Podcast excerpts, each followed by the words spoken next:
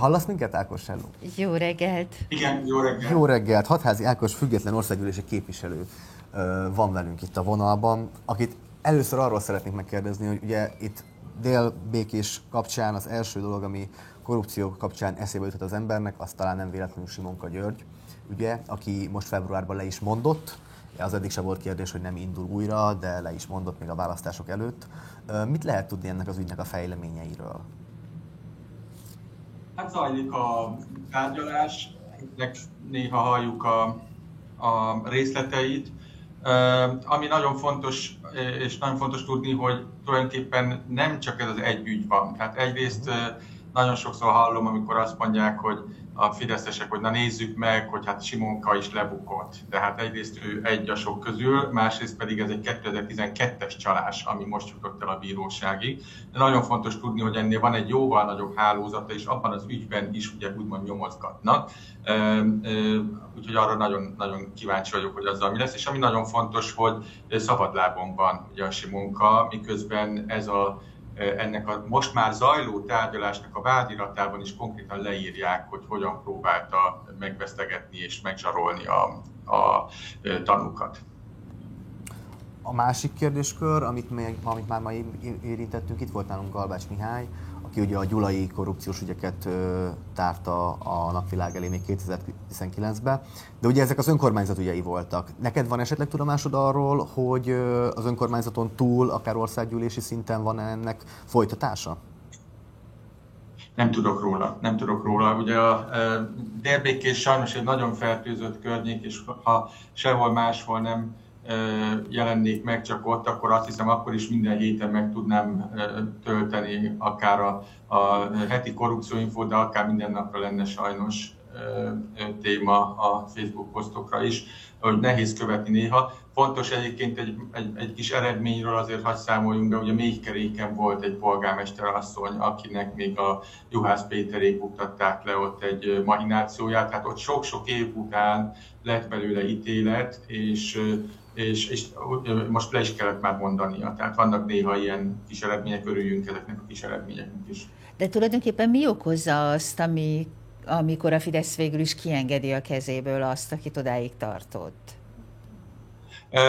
Az, hogy amikor már olyan bizonyítékok vannak, amik amikkel egész egyszerűen nem lehet mit csinálni, akkor, akkor muszáj úgymond kiengedni a kezéből, de a polt azért ilyenkor is segít, tehát egy, ilyenkor is nagyon segít elhúzni a dolgokat, hosszú-hosszú évekig elhúzni a dolgokat, szabanlábon hagyja az embert, ugye próbálhatja közben eltüntetni a nyomokat. Tehát ugye a Simonkánál is volt egy olyan megbukás, amikor információm szerint, amikor ugye sok-sok készpénzzel megfogták egy rokonát, és ugye így indulhatott ez a dolog. Illetve hát kellett hozzá egy, egy nagyon tökös, elnézést, hogy így mondom, tehát egy nagyon karakán ügyész is, tehát, és vannak ilyenek, tehát most is zajlanak ilyen ügyek, a Boldog István is kvázi így ment el, és általában egyébként úgy szokott ez lenni, hogy elkezdenek egy történetet, és aztán hoppá, vizsgáljuk, vizsgáljuk, és megjelenik benne egy képviselő úr, egy lehallgatásban, egy videóban, vagy bárhol megjelenik egy képviselő úr, és hogyha ott megfelelően karakán a, a ügyész, akkor utána már nem nagyon tudja elsikálni a polt sem. Lassítani tudja, meg szabadában tudja hagyni, de nem tudja teljesen elsikálni. Farkas Flórián is sok-sok év után ugye azért meg fog bukni, ugye most nem indul, nem indítják újra a képviselőnek, indítanak egy másik svindelt helyette. De ezekben az ügyekben, tehát ez szokott lenni, hogy véletlenül olyan komoly bizonyítékok vannak, amiket már nem tudnak elsikálni járod az országot, nem érzékelsz valami változást abban, hogy az emberek mégis egy kicsit rosszabbul viselik el ezt az elképesztő korrupciót, mert éveken keresztül csak azt lehetett hallani, hogy legyintenek, meg hogy persze, meg hogy ezek történnek, és különben sem hagyja a Fidesz, se, nem hagy senkit a, a Fidesz az árokparton, tehát úgyis meg fogják úszni. Nem változik ez valamennyire, vagy csak én szeretném? Ezt én soha nem szoktam érezni, hogy ez egyébként így lenne, ez egy gyakori tévhit, hogy az embereket nem zavarja, de amikor tudományosan mérik, tehát vannak ilyen komoly közönkutatások is, mindig ott van. Tehát a migrációt is a korrupció az, az, az megzavart, amikor így tették fel, vagy megelőzte, amikor így tették fel a kérdést. Az, hogy ez nem mutatkozik meg a teljesen a közönkutatási adatokban az egy másik kérdés. Egyrészt megmutatkozik, mert gondoljuk el, hogy ha ezt nem tudnák az emberek, akkor könnyen lehet, hogy egész más eredmények jönnek, ennél sokkal rosszabb eredmények jönnek el. Az, hogy mégis a közönkutatás adat alapján ugye nem biztos kimenetelű egyáltalán a választás, tehát egy más országban, hogyha ilyen ö, ö, disznóságok kiderülnének, akkor hetente bukna meg a kormány, és nem az lenne a kérdés, hogy nyere a Fidesz, hanem hogy bejut-e a parlamentbe. Ez pedig azért van, mert, mert az embereknek azért egy nagyon jó rész, nagy része egyszerűen nem hall ezekről a dolgokról. Aki ezt a műsort nézi, az érdekli, az keresi az igazságot, az szinte el sem tudja képzelni, hogy van sok millió ember, aki ezeket a tényeket nem ismeri. Tehát még békésben is biztos, hogyha megkérdeznénk nagyon sok mindenkit, mert pláne nem Simonka körzetében, hanem a körzetén kívül, lehet, hogy sokan nem tudnák megmondani, hogy mit csinált a Simonka. A másik... Ez, és ez a, ez, a, ez a propaganda, tehát ez a propagandának, ez a propaganda gépezetnek a működése, ha csinálnak itt reklámot, hogy ugye vasárnap megint megyünk a Kunigunda utcába, és nyilvánvalóan addig menni kell, amíg ott ez az igazgató van, és amíg az az intézmény így működik. Meg hadd csinálják egy másik reklámot, éppen most itt olvastam, hogy várakoztam, egészen elképesztő dokumentumok jöttek ki, ugye az MT-ből a, a Direkt 36-nak a cikke jelent meg most, ahol, ahol megmutatják, hogy hogyan irányítják kézzel a kormány részéről az MT-t. Hogyha már MT-nél, közmédiánál és országos politikánál tartunk, akkor arról megosztod velünk a véleményedet, hogy most ugye jönnek, jön a március 15-e, jön a választás, a választásra rá van téve egy népszavazás. Ezeket a szimbolikus ügyeket te hogyan értékeled, hogyan kommunikálja ezt a Fidesz, és mi az, ami a célja lehet velük? Hát nyilván gyalázat, tehát ehhez nem kell kitalálni, akik ezt nézik, ezt a műsort, ezek nagyon jól értik, hogy mennyire gyalázatos a dolog. Én inkább arra hívnám fel a figyelmet, hogy ez egy franchise-nak egy része. Hmm. Tehát ezt ugye, a, e, ezeket a dolgokat, ezeket a kérdéseket, ezeket nem a Fidesz találja ki, ezeket pont a Putyintól veszi át. Tehát ott ezek a propaganda szólamok, ezeket már régen használták, és, és, és ez nagyon fontos érteni, hogy amikor ugye tegnap azt láttuk, hogy éppen az utolsó tévét kapcsolták le, ami még ugye független híreket adhatott, tudta tegnap előtt az utolsó rádiót, ez ugye nálunk is ez így megy. Tehát a, a Fidesz ezeket folyamatosan kapcsolgatja le, láttuk az elmúlt években is, nem arról van szó, hogy a Fidesz az érdekli, hogy kiderül az igazság róla, egyetlen egy dolog érdekli, hogy ezt hány ember fogja meghallani. Tehát, hogyha most úgy érzi, hogy neki nem zavarja, hogy egy-két millió ember még hallja az igazságot, addig engedi. De hogyha nem állítjuk meg ezt a folyamatot, akkor amikor bajban lesz, akkor majd meg, meg fogja a többit is szüntetni. Ezt kell jól érteni.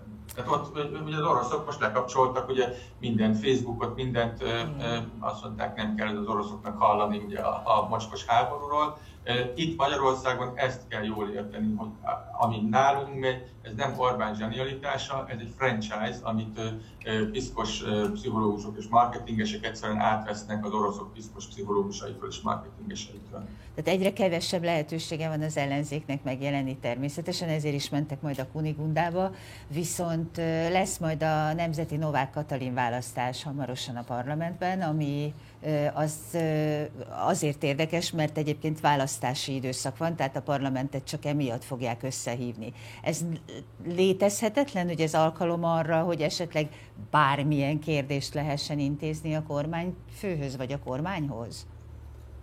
Annak lesz egy nagyon fontos, és én azt gondolom, hogy oda kell figyelni egy nagyon fontos pillanat, amikor Róna Péter fog beszélni, és azt gondolom, hogy annak egy nagyon-nagyon-nagyon nagy jelentősége lesz, és mindenkinek javaslom, hogy hallgassa meg. Az, hogy ezen kívül mit tudunk kezdeni ezzel az üléssel, ez nyilván a ellenzéki pártoktól függ. Én arra hívnám ezzel kapcsolatban a figyelmet, hogy meg fogja szavazni Novák Katalint a Völner Pál, meg fogja szavazni Simonka. a Simonka, meg fogja szavazni a Boldog István, és meg fogja szavazni a Farkas Flórián. Tehát, a, a, hogy mondjam, a, ennek a hölgynek a karrierje, ez köztörvényes bűnözőknek lesz köszönhető. Gratulálunk előre is. Hát igen, igen, igen. A szép fülönfüggő jelzés, remélem azt fogja hozni a Teljesen elfogulatlanul és pártól függetlenül. Igen. Abszolút. Igen. Hát a nemzet egysége, ugye megtestesül egy fülben valóban. Egy fülben. A, a, a másikban. Igen. Hatházi Ákosnak nagyon szépen köszönjük, hogy eljött hozzánk ma reggel, ha még ilyen Skype-os formában is. Köszönjük, hogy ránk szentelted ezt a pár percet. Köszönöm a lehetőséget. Köszönjük szépen. Szia. Mi pedig lassan búcsúzunk. Sőt, gyorsan. Sőt, gyorsan? Mindenki menne haza.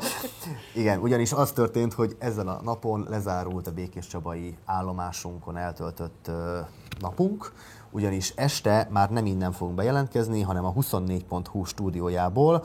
Ott lesz Gulyás Marci a részünkről, illetve a 24.hu részéről Pető Péter főszerkesztő és Bita Dániel újságíró, valamint a Partizán stábjából még Pap Szilárd István is jelen lesz az esti műsorban, ami uh, három harmad plusz néven fog menni a YouTube-on, a, a, a, a, a mi csatornánkon, igen kamion hova megy legközelebb? A kamion és pedig, kell?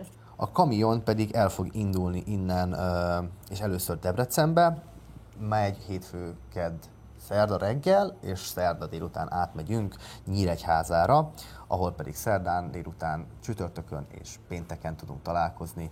Ugyanígy, ahogy ezen a héten is volt, reggel Agitpop, este pedig különböző adásokkal várt titeket Marci.